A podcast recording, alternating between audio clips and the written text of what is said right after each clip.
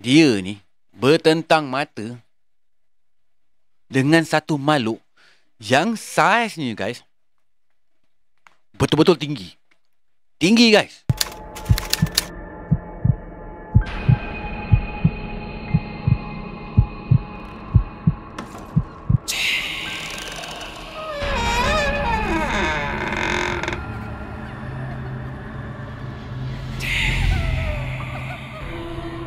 اللهم صل على سيدنا محمد وآله وصحبه وسلم Bismillahirrahmanirrahim. Assalamualaikum warahmatullahi wabarakatuh. Salam sejahtera dan salam satu Malaysia. Selamat kembali guys di Malam Mistik. Ah, buat kawan-kawan, adik-adik, abang-abang, makcik dan pakcik yang baru singgah ni, aku ucapkan selamat datang ke Malam Mistik. Alhamdulillah guys, sekali lagi hari ni dapat bersama lagi berpremier dengan korang. Mana-mana kawan yang follow cerita aku yang lepas, aku ada cerita pasal seram driver bas dan lori. Ha, kali ni aku nak lari sikit daripada konteks kisah pemandu ni guys. Aku nak cerita pengalaman satu awet ni yang diganggu masa dia bekerja sebagai pekerja dekat sebuah McDonald guys. McDonald tu. Ha. Okay, sebelum aku nak start cerita malam ni, seperti biasa, yang mana belum subscribe channel aku tu, aku minta korang bantu aku. Tekan butang subscribe tu.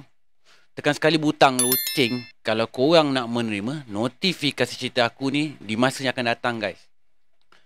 Korang tak perlu risau. Ha, semua ni adalah percuma je guys. Ha, tak perlu panjang-panjang sangat aku nak sembang. Ha, korang pun tahu aku tak suka melewe panjang-panjang sangat. Kita terus je layan cerita ni guys. Let's go.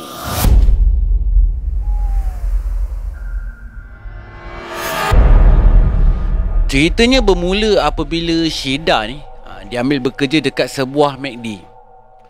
McD yang mana tu Shida tak pun bagi tahu kat aku.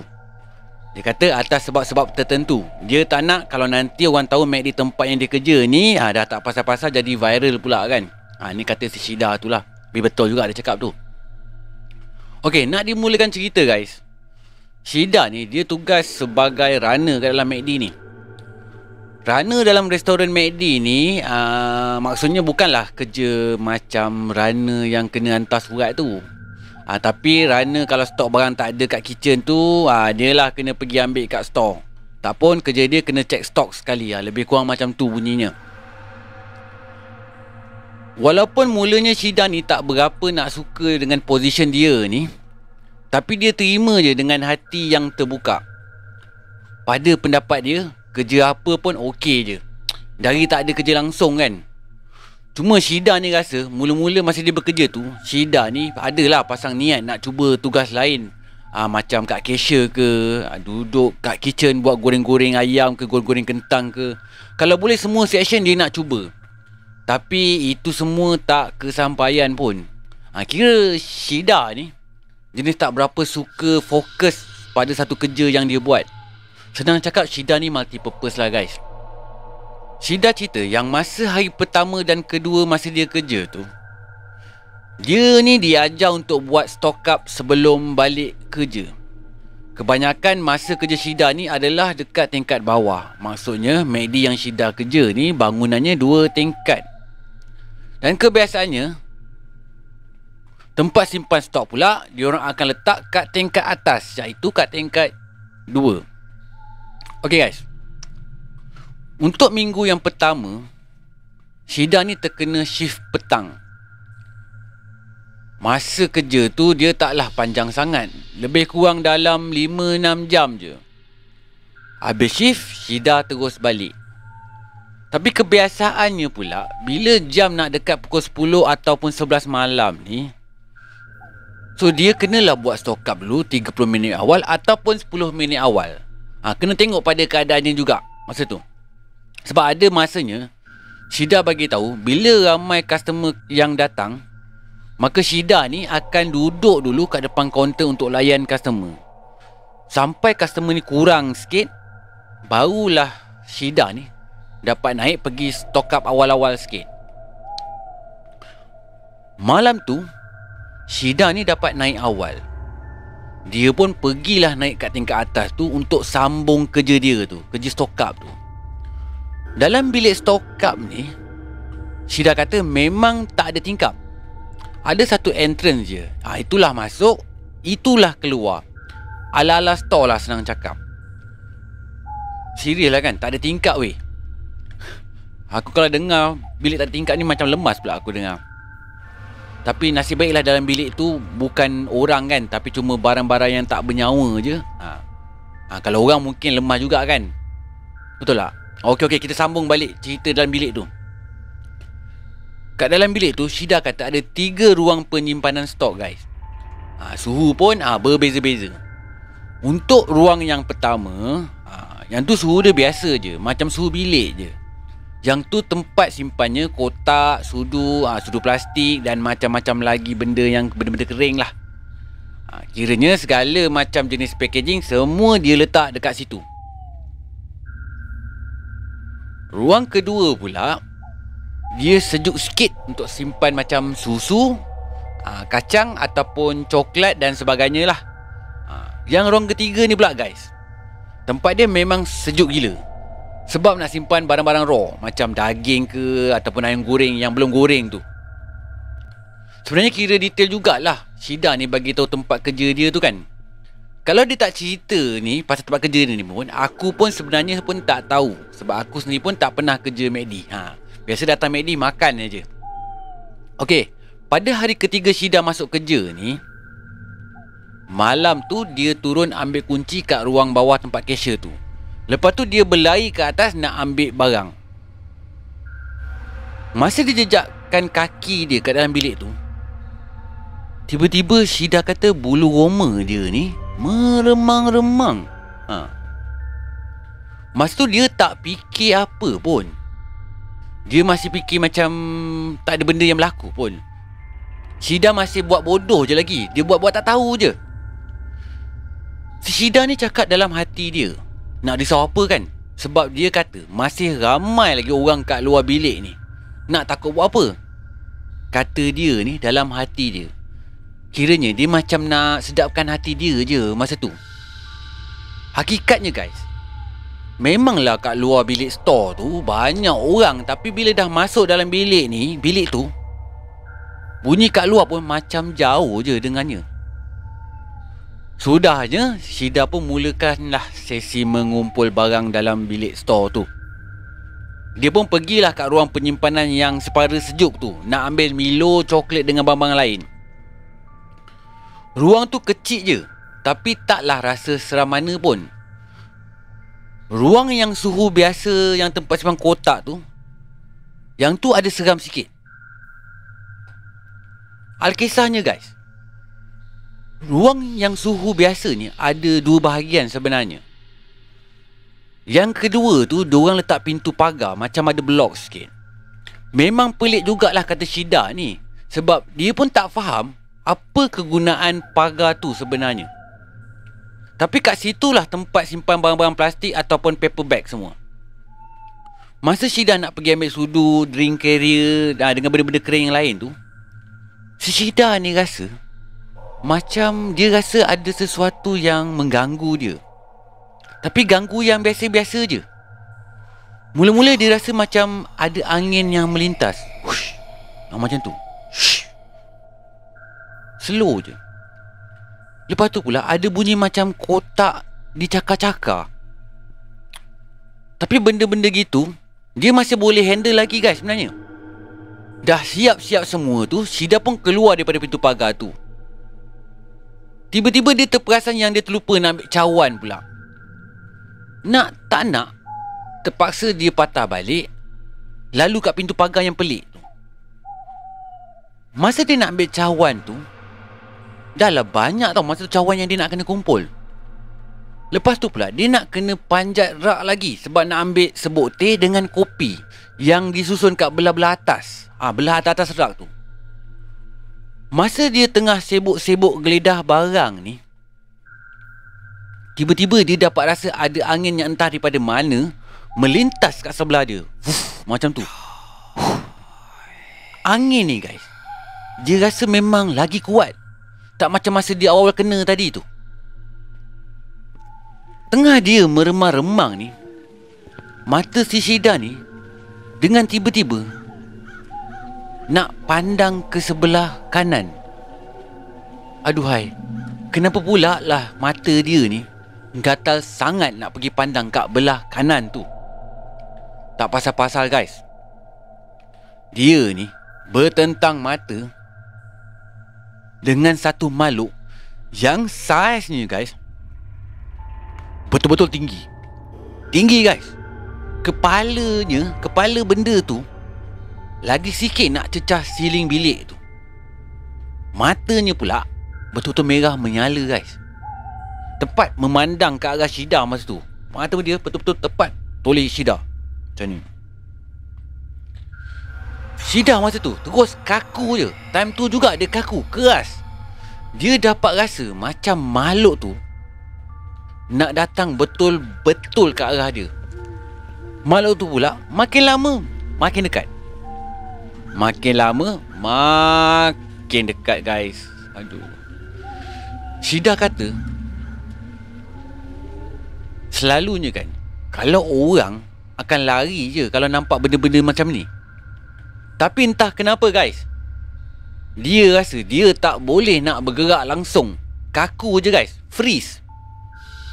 Keras dia macam tu Dia kata dia cuma rasa kosong je. Kosong yang sekosong-kosongnya. Otak dia semua jadi blank. Dia pejamkan mata dia. Dalam masa yang sama Dia cuba juga buka mata dia Dan beranikan diri dia ni ha. Tapi badan dia, dia Masih lagi terasa macam kaku ni. Dia terpaksa biarkan je Makhluk tu Datang dekat dan hampir dengan dia. Itu je yang dia mampu buat masa tu Sebab dia dah kaku dah ni. Lepas tu dia dapat rasakan tau Makhluk tu makin lama Makin hampir dengan dia. Makin dekat. Bila dah terasa makin hampir tu Tiba-tiba dia dapat rasakan Makhluk tu macam Hilang macam tu je. Dia dapat rasakan dalam hati dia. Dia buka mata dia pelan-pelan. Betul. Makhluk tu Memang dah tak ada depan mata dia dah Lepas daripada tu Dia pun dah mampu dah nak gerakkan badan dia ni. Fuh Lega betul lah Syida masa tu Bila dia dapat gerakkan badan dia sikit. Mana taknya? Dah lah kaku kan? Lepas tu nak bernapas pun Dia rasa susah. Memang seksa betul kata dia masa tu Kata Syida ni.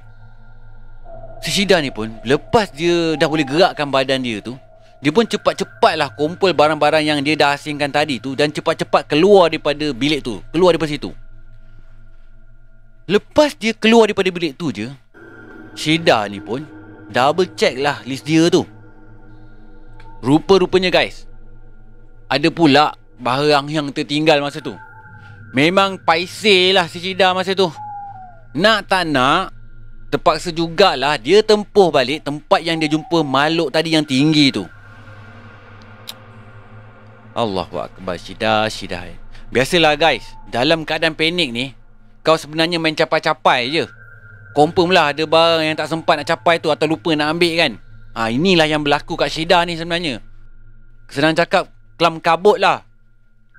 Lagipun guys si Syidah ni Dia kata Dia lebih rela tempuh makhluk tu Dari dia kena marah dengan manager dia. Sebab Manager dia ni punyalah garang Macam singa katanya Serius memanjang je kakak manager ni. Muka pun tak pernah nak senyum. Tak sanggup dia nak mengadap muka kakak manager tu. Tapi si Shida ni pun memang cekal lah hati dia. Ha, semangat kerja dia tu memang lain macam. So dia pun pergilah patah balik kat bilik tadi tu sebab nak cari barang yang kurang dalam checklist dia tu. Barang yang masih dia tak ambil lagi tu. Masa tengah cari barang tu, si Shida ni dia dapat rasakan yang makhluk tu masih mengacau dia lagi. Dia dapat dengar bunyi macam kotak-kotak tu kena cakar-cakar. Lepas tu kotak tu digerakkan. Kejap ke kiri, kejap ke kanan, kejap ke kiri, kejap ke kanan. Dia gerak-gerak kotak tu. Dan dalam masa yang sama juga ni, makhluk tu main tiup-tiup angin kat telinga Syida. Macam tu lah Dia tiup angin kat telinga Syida ni Mai. Habis semua bulu warma Syida ni dah meremang ni dah. Ha, bulu warma ni dah meremang dah ni. Ha. Bulu warma aku pun meremang guys. Bulu warma aku pun meremang juga. tak pasal-pasal satu badan si Syida masa tu menggeletar, menggeletar-geletar ni ha. Dia kuatkan je semangat dia masa tu demi nak settlekan kerja dia ni. Habis dia Syida ni kumpul barang tu, dia pun keluarlah daripada bilik tu dan kunci bilik tu cepat-cepat. Terus Syida ke bawah dengan seberapa pantas yang boleh macam lipas kodong. Lepas daripada kejadian tu guys, Syida ni dia tak cerita pun kisah yang berlaku masa dia kerja seorang kat bilik store tu dengan siapa-siapa. Dia diam je, dia senyap je. Cuma dia minta izin dekat kakak manager yang tak sporting tu supaya time dia pergi stock up malam-malam hari, dia minta seorang staff lain untuk teman dia masuk ke dalam bilik tu. Tapi Syida kata Dia macam dah boleh agak dah. Yang manager dia tu punya respon macam mana? Kena reject buta-buta je guys. Ha, Maksudnya nak tak nak Syida kena kerja seorang-seorang. So reda je lah Syida Bila terpaksa kerja seorang-seorang kat bilik tu. Hari-hari yang seterusnya Syida ni kerap jugalah kena kacau kat tempat yang sama dia kata bila dia kena shift malam je, ha, dia tetap jugalah ajak seorang kakak lain ni temankan dia. Walaupun manager dia ni tak bagi orang temankan dia. Pada dia lantak lah kalau manager tu nak bising kan. Dia kata daripada dia pengsan seorang-seorang dalam bilik tu, ha, lagi masak katanya kan. Tapi guys, Syida ni kata, kalau tak ada orang yang boleh temankan dia kerja malam, dia terpaksa curi-curi bawa handphone masuk dalam tu sambil pasang lagu. Kiranya dia nak hilangkan rasa nervous dia lah. Tapi bila time si dah pasang lagu ni pula Makhluk tu mulalah kacau dia lagi. Ha, Main cakap-cakap kotak Dengan gerak-gerakan kotak tu. Ha, Kiranya guys Tak aman lah Syida nak buat kerja. Bila dah jadi macam tu Si Syida ni pun Kuatkanlah lagi volume handphone dia tu. Masalahnya Lagi kuat volume handphone dia lagi kuatlah bunyi cakap kotak tu. Fuh, makin stres lah dibuatnya. Bukan tu je guys. Benda tu main gerak-gerakkan pagar pula. Ha, pagar yang kat depan tu. Allahu Akbar. Aduhai. Astagfirullahalazim. Serius seram Syida ni. Fuh. Syida ni Sentiasa rasa benda tu ada je kat area tempat dia nak buat kerja ni. Nak tak nak guys. Dia tempuh je. Dia tempuh je. Ha, cekalkan je lah hati dan kuatkan je lah semangat dia tu. Tapi bila dah kerap sangat berlaku gangguan ni, lama kelamaan, dia pun dah mula biasa dengan gurauan macam tu. Ada satu kes ni, ha, yang ni lagi seram katanya. Bila mana makhluk tu Dia datang menyerupai kawan-kawan Syida ni. So korang faham-faham je lah kan. Ha, Kadang-kadang tu Dia nampak kawan dia ke atas Tengah buat kerja. Tiba-tiba kawan yang dia nampak tu Rupanya tak kerja pun masa hari tu. Allah. Ada satu hari tu Dia ni pergi tegur satu kakak senior ni. Tapi kakak tu buat bodoh je Tak jawab langsung apa yang dia tegur tu Tapi dia balas Dengan satu senyuman melirit panjang. Senyum-senyum seram tu. Senyum. Senyum tapi macam serius. Ha, Macam eh macam mana aku nak cakap Aku tak dapat Eh susah aku nak cakap ni. Ha, Tapi dia senyum. Senyum tak ikhlas lah guys. Tapi melirit Dalam hati Syida ni Dia pun berkata Dah kenapa kakak ni kan? Lepas tu bila Syida ni turun sebab dah time nak balik ni Time dia nak punch out lah Eh boleh pula kakak yang baru tadi dia tegur tu? Dah ada kat luar berborak dengan kakak-kakak manager lain. Syida ni cakap dalam hati. Syida ni dia cakap dalam hati dia. Kalau kakak tu tengah melepak dekat luar tu Siapa pula kakak yang dia tegur tadi tu? Aduhai Huh Terkena lagi Syida dengan benda tu. Seram ni. Memang seram. Tapi bila dah lama-lama Si Syida ni Dia rasa dah jadi Biasa dah Dah jadi kebiasaan Si Syida ni fikir agaknya Masa MACD ni belum bangun lagi Mesti tempat ni orang buang hantu raya kot masa tu. Masa dulu. Agak sesida ni lah. Okay guys. Itulah cerita pengalaman Syida ni bekerja dekat MACD. So tak lama lepas tu dia pun berhenti kerja. Ha, sebab dah tak tahan sangat dah asyik diganggu aja dengan benda-benda ni. Dah kerap sangat terjadi sampai dah tak boleh tahan pun. Fuh, kisah budak MACD guys. Budak kerja MACD guys. Aku tak tahu nak komen apa. Bagi aku cerita ni agak unik dan menarik juga. Sebenarnya boleh tahan juga seram ceritanya ni. Ha, cuma hebat jugalah si Shida ni mampu bertahan kerja walau dah berkali-kali dia diganggu. Kalau aku memang malas lah kan nak layan ni. Lagi pula kalau dapat manager yang macam Shida cakap ni macam singa kata dia. Hmm. Lagilah memang tak lama lah aku duduk kerja kat situ. Kompom. Ha, tapi apa nak buat kan? Dalam kita ni mencari rezeki sebenarnya Kadang-kadang nak tak nak kena hadap jugalah perkara yang kita tak suka. Betul tak? Semoga makin murah rezeki awak Syida ya. Ah, kat tempat kerja baru tu. InsyaAllah kalau kita ikhlas kerja, Allah murahkan rezeki kita. Ha, yang penting niat hati kita tu bekerja untuk apa? Ha, lagilah kalau kita bekerja ni untuk sara keluarga ditambah pula dengan keikhlasan dalam hati, ha, makin bertambah-tambah berkat lah rezeki kita tu. InsyaAllah guys. Ha, kita doa sama-sama. Okey. Sampai sini je malam mistik kali ni. Seperti biasa guys, yang baru singgah channel aku ni, bantu aku tekan butang subscribe tu. Tekan sekali butang loceng kalau korang nak menerima notifikasi cerita aku ni di masa yang akan datang. Yang mana kawan-kawan yang baru join aku ni, aku harap korang enjoy dengan konten aku je guys. Aku harap korang boleh tinggalkan komen, bagilah pendapat korang ni pasal channel Anas Rahmat ni guys. Aku bersedia untuk mendengar insyaAllah. Ha, mana perkara yang baik, aku akan ambil. Dan mana perkara yang tak baik tu aku akan buang lah. Mana-mana kawan-kawan yang baru nak kongsi cerita-cerita mistik korang tu, ha, korang boleh kongsi melalui akaun sosial media aku tu. Aku dah tulis pun kat description aku ni guys. Dan jangan lupa add aku kat IG, Facebook dan TikTok korang tu. Ha, sharekan cerita aku ni guys kat kawan-kawan lain supaya kawan-kawan lain boleh dengar apa yang aku cerita ni. InsyaAllah. Terima kasih aku ucapkan. Okay. Aku ni Sebenarnya teringin nak dengar dan kongsi pengalaman cerita seram dari mana-mana pelajar universiti. Mana-mana kawan-kawan yang ada story cerita macam tu, korang janganlah segan-segan nak kongsikan kat aku guys.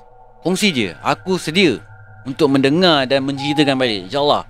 Ha, korang boleh PM aku dekat sosial media aku. Okay guys, sehingga kita berjumpa lagi di malam mistik yang akan datang. Korang jaga diri korang baik-baik. Assalamualaikum warahmatullahi wabarakatuh. Salam sejahtera dan salam satu Malaysia. Goodbye. Malam Mistik